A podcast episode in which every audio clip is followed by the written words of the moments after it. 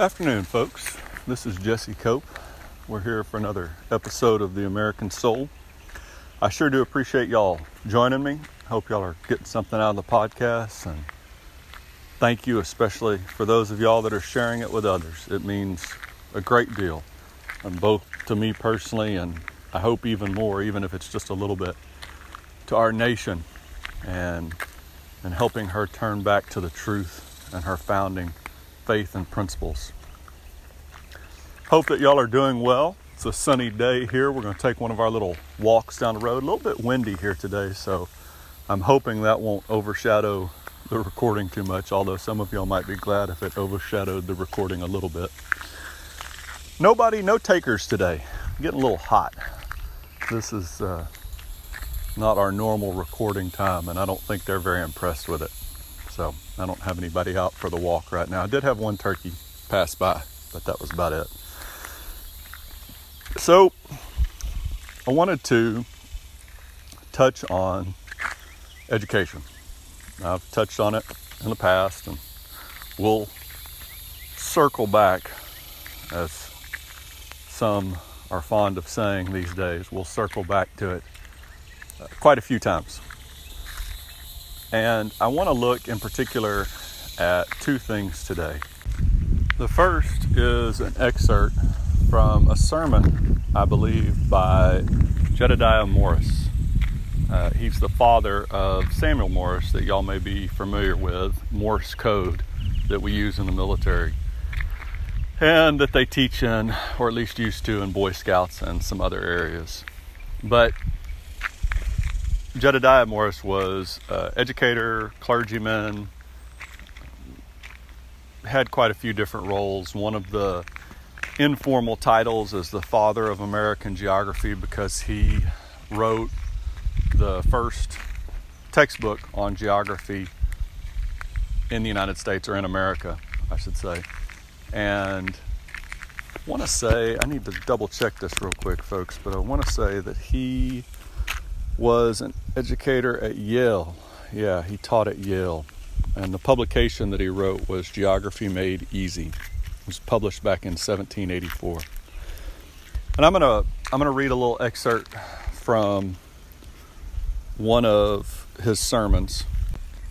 And then the second thing that I would like to look at is just a couple of examples of what the original mottos or seals or founding principles of some of our oldest, greatest, at least they used to be, colleges and universities, or their original purpose.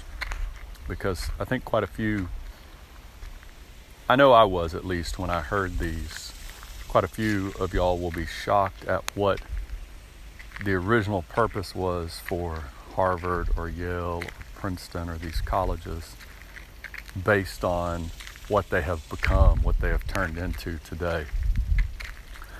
So, the reason, again, folks, as always with education, the reason we go back to it, and I'll tie these quotes and sayings in in a minute. Today we focus so much on politics you know, we're going to, the next time, we're going to get it right. We're going to elect the leader that we need the next time. Whether it's President Trump or whether it's, whether you think it's Biden or whether you think it's this senator or this governor. We always say, well, we're going to get it right next time. Next time we're going to get right, and that's going to fix everything. And it just doesn't, folks. Cycle after cycle shows this. And the problem is, that quote that I go back to almost every single episode about Adams having a moral and religious people. If we don't have a good people to start with, we can't possibly hope to freely elect good politicians. And one of the places that we have to start building good people the family is the primary spot. And we talk off and on about marriage and the family unit, but education is huge. When you think about the amount of time that our nation's children spend away from our families and in the public education or private education system. You know, if if you have a child today and you take them to daycare, that means sometime folks in the vicinity of a month and a half, two months to six months, usually more on the short end of that, your child starts being raised by somebody else. And that may raise some hairs and get some of y'all all stirred up, but it's just a it's a mathematical fact, folks. If and you can think about it like this, if you were working a job, you had two people working a job and one person was working a job 2 hours a day, maybe 3 hours a day, and the other person was working a job somewhere between 8 to 10 or 12 hours a day, which one of those two individuals would you say was doing the job? The lion's share of the job. The second one, of course. Nobody would deny that. But when it becomes emotional, when it becomes personal to us, when we start talking about our kids, all of a sudden we want to make excuses. We want to start to say this or that or mitigating, extenuating, mitigating circumstances, right? Situations. And there are certainly a few folks, but not near as many as we pretend. Right? There's some single families out there, single parent families that, through no fault of their own, I experienced some in the military. You've got some widows out there, right? They automatically, through no desire of their own, became a single parent. Um, you've got that in our police force today. You can see it constantly. You've got it in firefighters. And you've got some other situations. But so many, there's a huge chunk that that's not the case for.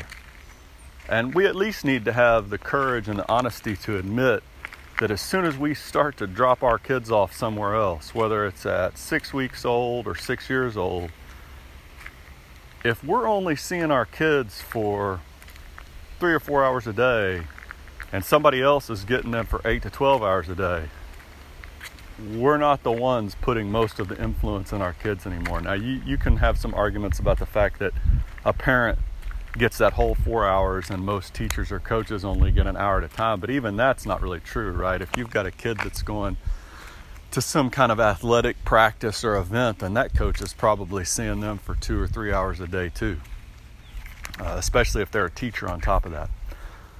So, education is extremely important. And there's a great argument to be made today that we need to rethink not just perhaps school choice, but rethink the way we educate our kids. Uh, you know, is it really healthy for them to be in a room eight hours a day? And, and are we really most concerned with their health? Or are we more concerned about having somebody babysit our kids so that we can go and pursue our professional dreams, our personal goals? And that, that hits a little home close to home for some of us, makes us a little uncomfortable, and it should, folks, because whatever you want to say, whatever angle you want to take, our education system is failing today. Absolutely 100%, no doubt failing. Uh, you can make different arguments for why, but it is failing. So, one of the biggest reasons, though, goes back to the Supreme Court cases in 62 63. In fact, not one of the, but the biggest reason. And when we took the Bible and we took Jesus Christ and we took prayer out of school, because what we always go back to here is our country was founded as a Christian nation. That means that we had to have the principles of Christ in the people who were our leaders. John Jay, we've talked about that quote, said that in the Supreme Court, first Chief Justice of the Supreme Court, right? We've talked about a quote from Woodrow Wilson. We've talked about a number of quotes, folks, that, that are showing that this country was founded as a Christian nation and needed those principles of Christ in our government, in our institutions. Well, public education is a huge, massive institution in our country. And if you don't have the founding faith and principles of our nation taught to our children in that institution, then it's going to start to undermine, deteriorate. It's going to start to force that nation and our foundation to crumble, right? And so, how does all this tie in? Well, this excerpt that I'm about to read from Morse talks he's talking about he's this particular sermon was directed at clergy he was shocked at how far away the clergy had come from the teachings of Christ but you'll see that at the heart of his message the same thing could be said for any of our institutions specifically including education once we get away from our foundations we're in real trouble real trouble. And so the title of this little excerpt is If the Foundations Be Destroyed, What Can the Righteous Do? And so this is Jedediah Morse, and this is his quote Our dangers are of two kinds those which affect our religion and those which affect our government. They are, however, so closely allied that they cannot, with propriety, be separated. The foundations which support the interest of Christianity are also necessary to support a free and equal government like our own. And there's another quote I think I may have used on here once before. I believe it's by Coolidge. And he was talking about that if we ever lost these shared sets of values, folks, the country would cease to exist. And again, Mr. Morse here, that's what he's saying. He's saying if if we don't have these principles, foundations that support Christianity, they're also necessary to support our government. And if we don't have them, if those aren't all together shared, then we're going to lose our country right? So I'm going to continue a little bit more with his excerpt. To the kindly influence of Christianity, we owe that degree of civil freedom and political and social happiness which mankind now enjoys. In proportion as the genuine effects of Christianity are diminished in any nation, either through unbelief or the corruption of its doctrine, or the neglect of its institutions, in the same proportion will the people of that nation recede from the blessings of genuine freedom and approximate the miseries of complete despotism. I hold this to be a truth confirmed by experience. If so, it follows that all efforts made to destroy the foundations of our holy religion ultimately tend to the subversion also of our political freedom and happiness. Whenever the pillars of Christianity shall be overthrown, our present republican forms of government and all the blessings which flow from them must fall with them. Folks, this quote is so imperative to today, just like it was over 200 years ago at that time. It's so true today. It's true in education, which is what I really started off talking about here. And I'm going to get to the those mottos from Harvard and Yale, or a couple of those colleges at least today. But this last section outlines so well what's happening in our country today. The farther away from the principles of Christ that we get, and you can list a few just off the top, you can talk about abortion, murdering babies via that. You can talk about sexual deviancy via the LGBTQ movement. You can talk about no fault divorce and the destruction of our family unit. Uh, you can talk about greed. You can talk about lack of caring for the poor and needy, which allowed the welfare state to be created and step in. The list goes on and on, folks the more we get away from the principles of Christ, the more we move to tyranny and oppression. And you see that the farther and farther away we as a people have gone away from those principles, the less freedom we have had as a country. We're continuing to have our freedoms and rights, everything from the First Amendment, free speech. You see censorship growing so rapidly today the Second Amendment, the right to bear arms, you see that under attack today. Freedom of religion, the ability to live your life based on the principles of Christ, you see that under attack today. Uh, it's just, we're under attack on numerous fronts, folks, and it has to do with, it starts with the people. It doesn't start with the politicians. The politicians are a reflection of us, and yeah, we need to work to get good people elected, but we've got to start by having a good people. That's why this war is going to be won in culture and education. That's why it's so important today to take back control of our education system. And there's different ways. Some people are for, for school choice, some people have other opinions about how to get there.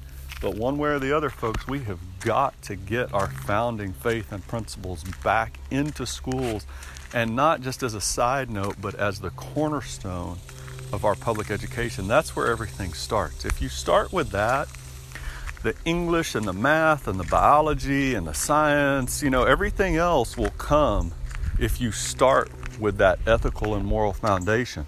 And if you don't, we can teach our kids all the stuff we want to know, make them so smart that they can pass whatever test we want to make, and it won't do any good, folks, because they won't have the wisdom or the ethics, the morality to put that knowledge into practice in a good way. Just won't happen. It's not happening. And if you don't believe that, folks, find some local school I don't know if they'd even let you do this, but talk to some teachers there. They'll definitely let you do that. You can find teachers in your community, but go and look in the schools. Walk the school hallways for a couple weeks, and you will see without a doubt that taking those principles out of education has been a disastrous thing. It's been a disaster on the home front. You see what some of these kids have to go home to. And then you see in the school the lack of ability to promote those founding faith and principles, what that's doing to education, just to learning. And it's pretty dramatic. So, real quick, we're going to read a couple of these quotes, or not quotes, but mottos. So, Harvard, founded back in 1636, in its original rules and precepts, they stated, Let every student be plainly instructed and earnestly pressed to consider well the main end of his life and studies is to know God and Jesus Christ, which is eternal life. John 17:3. And therefore lay Christ at the bottom as the only foundation of all sound knowledge and learning. And their original seal, Harvard's original seal, which you can still see on the walls of their campus, says truth for Christ and the church. And I'll try and come back to these again, folks, but I wanted to get one more in real quick. Yale stated that the goal of every student, or for every student, is to consider the main end of his study, to wit, to know God and Jesus Christ and answerably to lead a godly, sober life. And there's there's more, as always, folks. But the point I just wanted to tie this in with the education and the whole theme for this particular episode. Our colleges originally were founded first and foremost to spread Christianity, to spread the principles of Christ, to spread belief in Christ, really, if you're going to get down to it. But as I say, in America, you don't have to be Christian to be an American, but you have to follow the principles of Christ. Otherwise, our country just won't work. If we don't have a people that do that, and if we aren't educating our children in those principles and holding them to those standards, then we're producing citizens that aren't helping our nation, they're not strengthening our nation, they're going to weaken it. We have got to get a handle on education and culture, folks. Have to. And that may mean that we need to tear some of it down. That may mean that we need to give universal school choice. That may mean that you don't get to watch every single thing on Netflix and Hulu and whatever else that you want to. And I'm not saying that somebody else comes in and decides what you can and can't watch. I'm talking about you as a person, you as an individual making that choice that, hey, we're not going to raise our kids watching this kind of stuff and we're not going to watch it ourselves. We're not going to support these programs that directly undermine our culture, our country, right? And then with the education system, got to get the Bible and Jesus Christ back in as the cornerstone of our education. However, that has to happen. That's where it's got to start because nothing else after that is going to matter if we don't get that right. All right, folks. Hope that y'all got a little something out of this episode. Thank y'all so much for sticking with me. We've got a little storm that seems to be coming in, starting to feel some raindrops. So I think, besides the fact that I've gone over the time limit, I'm going to let y'all go and hope that y'all have a wonderful rest of whatever is left of your day, wherever you are, folks. And in whatever sphere of influence you have, remember that you have it, that you have that influence, and try and influence people back to our founding faith and principles based on the teachings of Christ. And every chance that you get, y'all have a good rest of your day, and we will talk to you again soon.